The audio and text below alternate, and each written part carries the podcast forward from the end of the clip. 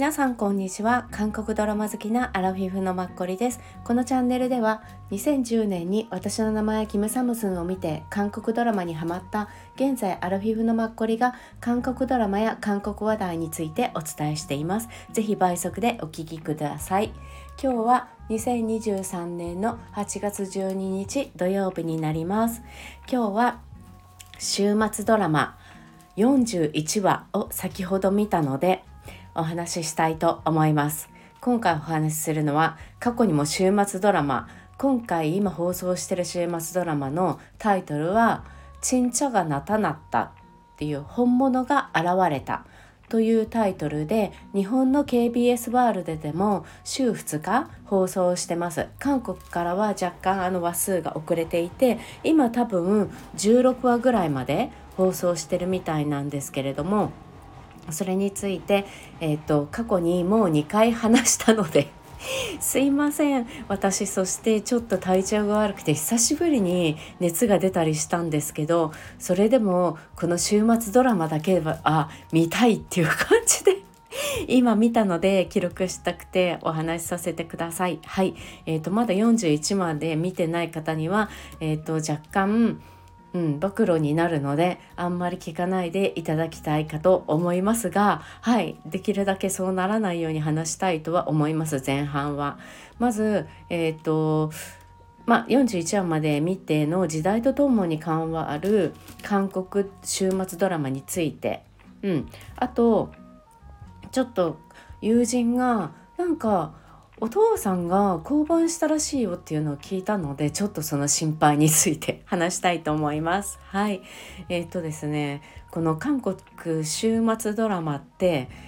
かなりあの家族で見るっていうのが基本だと思うんですね週末に家族である意味子供小学生ぐらいからご老人まで一緒にテーブルを囲んで見れるドラマっていうのがおそらく韓国の初めだったんじゃないかなって日本の大河ドラマみたいなものですよね。うん、それが日本は時代劇時代劇というか、まあ、現代版時代劇ですね昔の時代をずっとやってますけど韓国の場合は現代のファミリーの家族劇みたいなのを週末ドラマで取り上げてやっています。はい、なので内容はかなり違うかなって思います。はい、ある意味あのサザエさんみたいなのが日本の場合は昔からやってる変わらないアニメというか日本の家庭の雰囲気を表してるんだと思うんですがあと「まるちゃん」とか最近私はあれらを見てないのでまあ「ドラえもん」とかもしずかちゃんのねいろいろなんか最近やっぱり現代とに女性の生き方があの多様性が出てきたから若干ストーリーと違うんじゃないかっていう話題が出てきたりとか今あの日本の漫画たちはどのように変化されているか私はすいません。ちょっと調べてなくて何も語れないんですけれども韓国ドラマはその辺年々すごく変化しているのでそれについて記録したいなと思いました。はい。で、えーと、変わらない点ですよね。それはやはりですねあのお金持ちのあの男性の実家実家が関わってくるっていうこと。で女性の方があのお金持ちじゃなくて平凡な家っていうことが多いんじゃないかなって思います。そしてそういうものの方が見られるっていうのが現実だと思います。正直私もあの私の名前キム・サムスンを見て韓国ドラマにハマったんですけどなんだかんだやっぱりあのドラマを見るのはやっぱり女性が多いからシンデレラストーリーっていうのはどうしてもハマると思うんですよ。無意識に人間のあのロマンとか希望とかそういう未来とか妄想しやすい、うん、そこをなんかワクワクするツボをついているのがやっぱりそういうシンデレラストーリーとかだと思うんですだから昔からシンデレラとかあるのかもしれないし、うん、で今回もあの彼の実家の方が、まあ、裕福なご家庭でで奥さんの方は普通の家庭です。うん、でお母さんはあの一人でお子さんたち育てられたけれどももう堂々とされて普通にあのみんな何も困ってることなく、うん、働いていてでお母さんの弟さんも一緒に住んでいてであの主人公の弟は高校生ぐらいの時に子供ができたんですけどもう子供もすごいしかもその子がねすごく賢くてヌンツがパルダみたいな すごく勘がいいんですよね。なのでお母さんは産んでいなくなっちゃってだから弟さんが一人で、まあ、シングルファーザーっていう感じで育ててるんですけど家族みんなで育ててるっていう感じで愛情をいっぱい受けて育っていてですごく明るくて賢くて超理髪で超いい子なんですよね。でも最近になってそのお母さんじゃないかって思う人が出てきて多分ね姪っ子さんは賢いから来週ぐらいにあごめんなさい明日字は42話ぐらいに若干気づき始めるっていう感じなのかもしれないっていう感じ。今日の41話でも若干その人のことをあれっていうふうに思ったからまさかお母さんは死んでるって聞かされてるからそうは思ってないんだけれどもお母さんと思ってないけど何かしらあれ自分とつながりあるのかもしれないみたいに思った風潮があるからうん。で結局そこもあの男の子が若い頃に子供を授かって家族みんなで育ててるでしょ、うん、で主人公も、えっと、今回、まあ、結婚したいっていうことになったんですけど実際のあの血が同じ父親ですよね。はいるんだけれどもそうじゃないあの血がつながってない男性と、うん、あの親しくなってでその人の家族がその裕福な家庭で結局その人のお宅に嫁ぐみたいな感じになるんですけれども。でそこの家族と、まあ、一悶着すっごいあるっていう感じでで最初からそのね家族の方のおばあさんが、まあ、すっごく毛嫌いするんですよね。まあ、そのその彼自身もこの前前も話したんですけど5歳さんを連れて今のお母さんが息子だけを連れて一緒にその家に入ったのでその旦那さんはすごくいい人なのね。そのフェイジャンですよね今。うん。そう。はすごくいい人なんだけれどもやっぱりその上のお母さんっていうのがどうしても自分の血筋じゃないっていうことで受け入れないみたいな感じでそのあの5歳さんのこともある意味受け入れてこなかったんだけれども毎日一生懸命5歳さんは家族のために尽くしてそう。であのでも息子に悲しい思いをさせてるって気づきながらも、まあ、旦那さんもいい人だし息子もお母さんが幸せだったらいいっていう感じで息子はまあ一人で暮らしてね、まあ、もう男の子だし、まあ、立派に成長していてっていう感じででも最近おばあさんがめちゃくちゃ嫌な人だったのにもう30話半ばぐらいから急激に好転してきて もう2人の一番のなんか味方になってるんですね今現在。うん、もうこんなになんかすごいおばあさんいるんだろうかみたいな感じで2人の理解もすごいししかもやっぱりあのこの家を大きくしてきた、うん、商売を大きくしてきたのって多分おばあさんだからまあさすがこういうおばあさんだったら大きくするだよなっていうぐらいの、まあ、大体財閥のおばあさんたちおじいさんってそういう判断力とか何とか、うん、そうなんだけれどもやっぱそういうねリーダーシップを見せるんですよ。なので最終的にやっぱり家で一番課長っていうのはおばあさんとかおじいさんっていうのは変わらずに次に息子なんですけど。その孫たちの代っていうのはあのそういうふうに血がつながってない子供がと結婚する孫がいたりとか、うん、あとそういう5歳さんが子供を連れて入ってきたりとか、うん、いろんなそういうのを受け入れるように韓国ドラマはなっていて私の中でこの2年ぐらいですごく急激にこういう動きがあったと思うんですよね。うん、で私この前友人と話していて友人も私がこの本物が現れたってすごいいいから見てって前言ったらここ最近23話ぐらいの23作ぐらいの韓国ドラマがあんまり面白くなかったからあの紳士とお嬢さん以来見てないって言ってすごいよくわかるって私もすごい共感したんですね。でも私あのユン・シウンさんのあの3兄弟のは見たりしてその後のつい最近やってたそれも3兄弟のだったんですけどあのボイスの主演の女優さんのやつイハナスさんだっけ、うん、あれのも一応見たんだけど確かにあの週末ドラマ的な、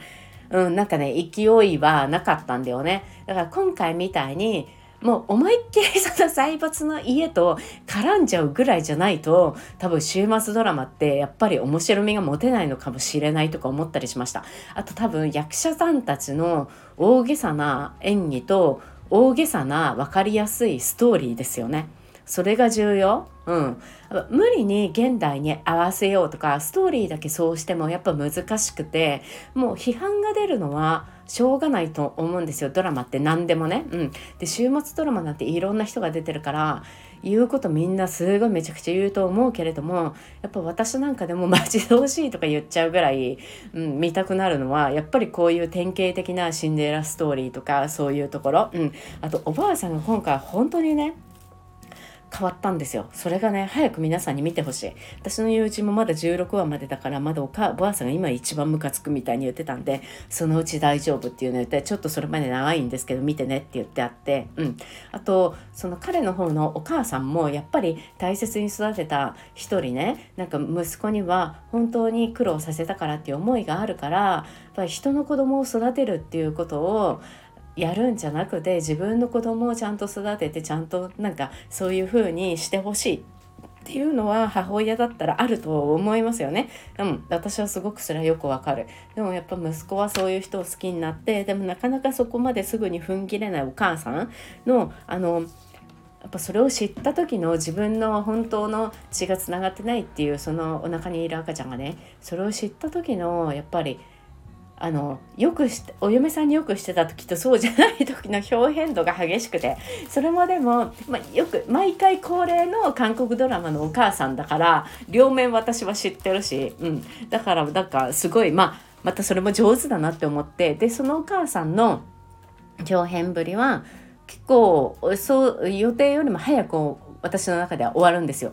4話とか5話ぐらいで結構それは終わるからまあ良かったっていう感じでお母さんやっぱりもともと優しい人だから良かったって思ってみんながまあ良くなってきてそう良かったっていう感じでそう今41でしょ？で42話で結構今度はおばあさんの前話したかな？あの産んだ自分が昔産んだ女の子をあの里子っていうか出されちゃってたんですよねおばあさんが見てない間に女の子だったからって言って男の子だけでいいんだっていう感じで出されちゃっててでもそれを自分の息子にも告げてなくて実はその娘がいたっていうのを知ってるのはこの主役の2人だけなんですよ。何気におばあさんが一番嫌っていた血がつながってないって言ってた孫のアン・ジェヒョンさんとかその夫婦だけなんですよね。でそのちょっと娘さんとひょっとしたら出会えるかもしれないみたいなのがちょっと今回進展がすごくあってでやっとですねそのすっごいいいお父さん優しいお父さんが今まで本当に